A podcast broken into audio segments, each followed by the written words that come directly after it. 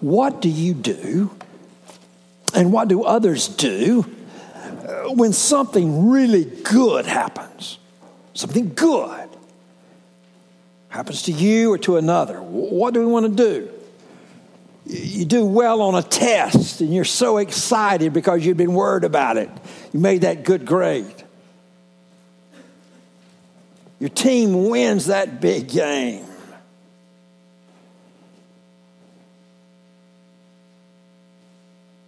You get that promotion and that raise at work or that job you wanted. Three of our young families here in the church call me, speak to me. Excited? Want to do what? Share the good news of what? They're engaged. Jonathan, engaged. Cammie, David, engaged. Clint Pride with Emily, engaged. It's an exciting time. Or when the married couple announce they're expecting. Or Daniel this week who called excited the little one had been born. All through life, exciting, good events. And what do we want to do? We want to what? We want to tell others of that good that is occurring. Anticipation. That's what we have here as we go back to Scripture to see good news, great joy, all people. Good news that brings great joy, and it's for all kinds of people. Here we're looking at these different, what I'm calling songs surrounding the birth, the life of Christ. It was probably a normal night. Nothing unusual about this particular night. It's the norm. Those shepherds are positioned outside of Bethlehem with their sheep. They kept their sheep day and night for purchase to use and sacrifice by the Jewish people, bringing an offering of an animal. Probably just a normal every night event that became radically different this night. Suddenly, unexpected, an angel appears to them. It may be the angel Gabriel who had gone to Mary earlier and told this young virgin girl, perhaps as young, some say 12, 13, 14, 15, who was legally, we could say, married, but not living together, not having a marital relationship. It's what occurred in their culture. It's far more than an engagement. It was a legal binding that took a divorce to separate. May have been the same angel, Gabriel, who comes now to these shepherds. We've got to understand shepherds in their time. Shepherds were uneducated, we would want to say street people, homeless, in the sense that that's what they did. They stayed with their sheep day and night. There's filthy animals often outside to protect them from other thieves, to protect them from wild animals that would kill them and destroy and eat them. But they were uneducated. They were poor. They were filthy. Perhaps going days, weeks, months without bathing. Known as cheats and liars. Shepherds could not even testify in a court case. Their testimony was not accepted. You're a shepherd, we won't believe you. You can't even testify of what you saw. And that particular night, an angel came to them, and these normally brave, courageous men who protected their sheep from wild animals and thieves and burglars, they became terrified. They were so afraid, frightened, scared at what is happening. And I'm paraphrasing it. It's there in Luke 2. The angel, it's okay. Don't be scared. Don't be afraid. Let's go to the text again and see what is here. In the same region outside of Bethlehem, there were these shepherds out in the field, and they were watching over their flocks. It's night. And the angel of the Lord appeared to them. And the glory of the Lord shone around. The glory, what is that? The beauty, the brilliance. They saw something of the excellence of God. The excellence, the majesty, the holiness of God. Something of His supremacy that captured their minds and their hearts and their emotions, and they became terrified. We would all be terrified if we saw the glory of God as He is. And they're filled with fear. But the angel says to them, fear not. Listen, I'm bringing you what? Good news. Great joy. That is for all the peoples, all kinds of people. And to you is born in the city of David the Savior. He is Christ the Lord. Now go into Bethlehem. Don't go where the people are staying. Of course, there's no motels and hotels. But don't go where people rent rooms. Go where the animals are. Go to the stable. Filth, stench. That's where you're to go. And you'll find a newborn baby. And that baby is wrapped in clothes. And it's not in a nice baby crib. It's in the feeding trough. Can you imagine the unsanitary conditions of this newborn? That's where. Whew. God worked in these shepherds. They believed this angel. They believed it. And they started talking to each other. Let's go. Let's go see what we've just heard. They believed. And it says quickly, with haste, they got up. Certainly they left someone back to watch the sheep. You don't leave sheep alone, unattended. So someone probably stayed back while the others went. And they found that stable, the right stable. And there he is. There's that new baby just born. Here among the stench and the filth of a barn. Whew. And look what happened. But before that, before they left hurriedly, it says a whole host of angels appeared. That's a military term to describe a massive number of soldiers. John MacArthur, in his study Bible, says probably it's described as a host of angels, meaning there were so many angels you couldn't even count them. Whew.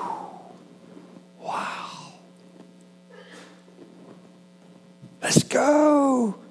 Let's go. So suddenly there was with that angel a multitude of the heavenly host. And what are they doing? They're praising God. And what are they saying? Glory, glory to God in the highest. What are they doing? Their hearts are applauding what God is doing. They're boasting. They're boasting that God is fulfilling his promises. They're celebrating the birth of the Messiah. Family, listen. It was 700 years earlier when Isaiah the prophet, back in Isaiah 7 and chapter 7 and 8, predicted and prophesied a virgin will give birth to this one. They've waited 700 years, and now it has happened. The Messiah has come, the Savior who will save his people from their sin. The promised one has finally come. Whew. And they're so excited. Let's go see him. Let's go see him. Oh, great joy. Good news for all people. And so they go. They hurried. Verse 17, and when they saw all that has happened, they made known the saying. They couldn't keep it in among themselves. They had to tell it. They had to share it, this good news. And all who heard the shepherd's report of what has happened wondered, what's going on? But Mary treasured all these things, pondering them in their heart. And then the shepherds leave. They go back. Look, and the shepherds returned. They go back. What are they doing? Glorifying, praising God for all they had heard and seen. It has been told them. Good news that brings great joy. What is the good news? From this scripture, there are three parts to that good news. The first truth is Jesus Christ is Savior. He is Savior. He's the one and only one by which we are saved from our sin, saved from the family of Satan. Remember what Christ says, you are of your father, the devil. All of us are sons and daughters of someone, every one of us. Either you are a son and a daughter of Satan, the devil, or you're a son of the heavenly Father, a daughter of the Father through Christ. But we're all sons and daughters of either or, Satan or the Father, the heavenly Father. And so it's Christ who saves us from the family of Satan, where we're no longer his sons and daughters, hating the one and only true God, but we're brought in as adopted family, saved, rescued, delivered. We can read and hear and see of the firefighter who goes into that burning building, hoping to rescue that family before the ceiling collapses and the walls fall in and the firefighter rescues their life to save. The little child who sees an opening of the door and crawls out and toddles and sees water and jumps into the pool. But God had someone there to what? Save and rescue that child from drowning. Jesus Christ is Savior. That's good news. Who has come to what? Seek and to save those who are lost. How does he do this? He works in us attitudes of repentance and faith in Christ The only way to be saved is for you to turn from your sin and turn to Christ, to be your God, to go His way and follow Him and not your own way. That's repentance, an ongoing turning from going your own way and to follow Christ. Are you doing it? Are you pursuing Him? Do you want Him above your own pleasures? Repentance expressed through faith. Christ, you're the only way. You're the only Savior. We cannot be rescued and saved apart from You. We'll never be good enough. We'll never be good enough. We can never earn this right. Jesus Christ, it's good news because He is Savior. But secondly, it's good news because He is Lord. He is Savior. He is Lord God. Look at this scripture that shows Jesus Christ from Colossians. From Colossians. Look at this scripture, Colossians chapter 1. Colossians chapter 1, 16. This is who Jesus Christ is. He is Lord. For by Christ, that's who Him is. For by Christ, all things were created. Who created this world? Jesus Christ did. Because He's God. He's Lord. He created everything in heaven. Everything here on earth, things that we see, that which is invisible, thrones, dominion, rulers, authorities, all things were created through Him and for Him because He is Lord. This is good news. Jesus Christ saves. Jesus Christ is Lord. And then lastly, it's good news because He brings peace. He alone is the source of peace. Now, bringing peace does not mean there is no war. It does not mean there is not war. It does not mean that there are not conflicts and disagreements. No, no, no. This peace begins first with peace with God. Family, we're born as enemies of God. We're His enemies. He's our enemy. The Bible says naturally we hate God left to ourselves. That's how sinful we are. But God is willing to make peace with us, His enemy. Through who? Christ. Peace with God. By Christ's birth. By His life of perfect obedience. By going to the cross. Why? Why was Christ born? That He would die. That He would take sin and punishment upon Himself that He did not deserve. That He would descend into hell and take God's wrath that He did not deserve. That by His resurrection, we can have peace with God. Whew, that's good news. What is this good news? Three things. Christ is Savior. Christ is Lord. Christ brings peace. Peace with God. The potential with peace with others. And listen, peace.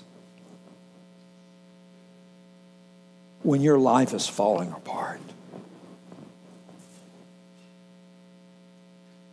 And you wonder, what is going on? Is this what life is like following Christ? Go back and see the words of that hymn we sang this morning, where the songwriter says, Lord, I ask to grow in your grace. I ask to be, and I'm paraphrasing, I ask to be more like Christ. I ask that I could love more. But do you see what Christ does with those who pray like that? You want to love him more? You want to serve him greater? Yes, I hope so. But look where he takes us to get us there. That great hymn, I ask the Lord. Lord, I want to see you, I want to love you, and I want to obey you. And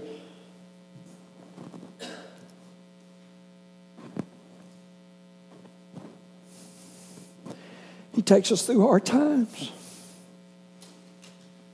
He devastates our life. But it's a good devastation. The outcome is increased faith and love and worship. But he takes us where we begin seeing our sin and the hell we deserve. And he lays us low and he humbles us and we feel like nothing. Look at the hymn. Study the hymn that's for us. I ask the Lord. What's our response? Christ, thank you for your birth. Thank you for your life. Thank you that this is good news. You bring great joy because you are Savior. You are Lord. You bring peace. Begin there. Thank him. And give ourselves fresh and anew. Lord, take what you will. And it can be costly. Give what is necessary. It will hurt. But the outcome, the greater joy, the praise, the honor.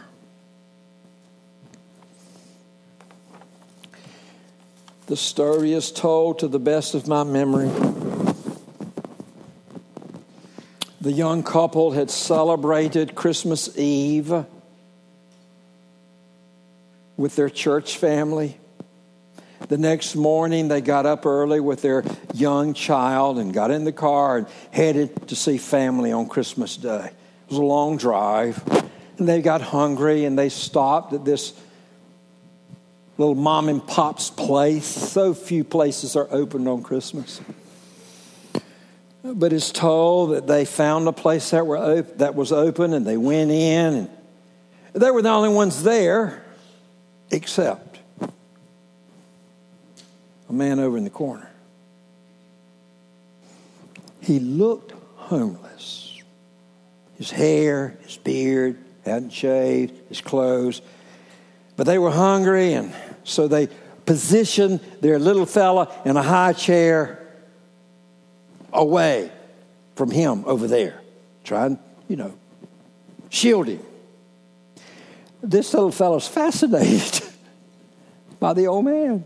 And so the little fellow would keep leaning and turning. And the man would make faces, just like a little child. Man, they wanted to get out of there. They ordered, they got their food, they ate fast. And they tried to position themselves so they wouldn't have to get near the man. But as they were trying to get out of the restaurant, the little fella who'd been so attracted to the old homeless man jumped out of daddy's arms into the arms of the old man.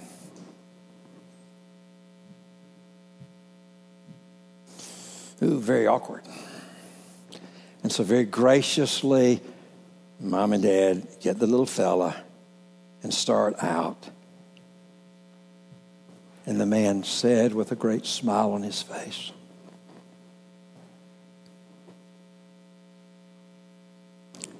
thank you for letting your son love me. Thank you for allowing your son to love me. The parents took the little one, got in the car. Silence. Silence. Eventually, one of them spoke up, Mom or Dad, and said, "That's us. That's us. That's you and me. We're the dirty, filthy outcasts." And we say to the Father, "Father, thank you for letting your son love us. Become one of us. Live that perfect life. Going to that cross, Father, to take your wrath that he did not deserve. That by his resurrection, he makes us your sons and daughters. Where we're righteous and holy and as clean as Christ." That's good news. And God intends for it to bring us great joy. And there's great joy in knowing it's not just for us.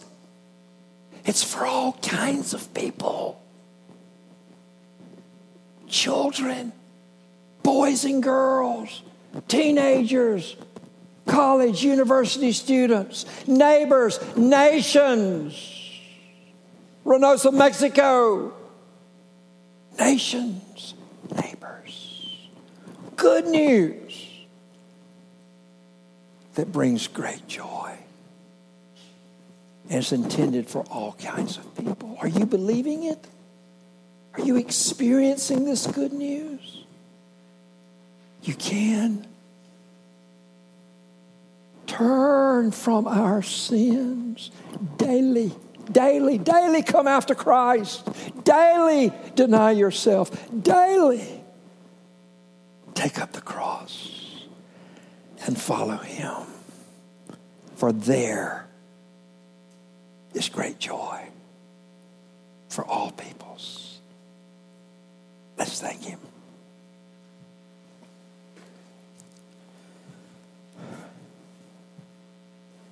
Father, we do want to thank you for this good news that brings great joy, intended for all kinds of people, even people like us. Father, we're the filthy, we're the dirty. Apart from you coming to us and loving us in Christ, may we believe it, may we live it, but not keep it to ourselves. Reach out to family, reach out to neighbors, reach out to the nations. Thank you that this good news that brings great joy is intended for all peoples.